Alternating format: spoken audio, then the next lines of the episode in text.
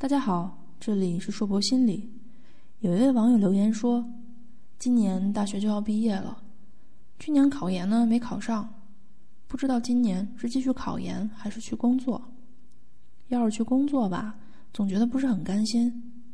继续准备考研呢，又担心再一次还会考不上，弄得现在自己天天都很心烦，和朋友的关系也变得不好了，动不动就想发火。他该怎么办呢？这位朋友您好，通过您的留言呢，我们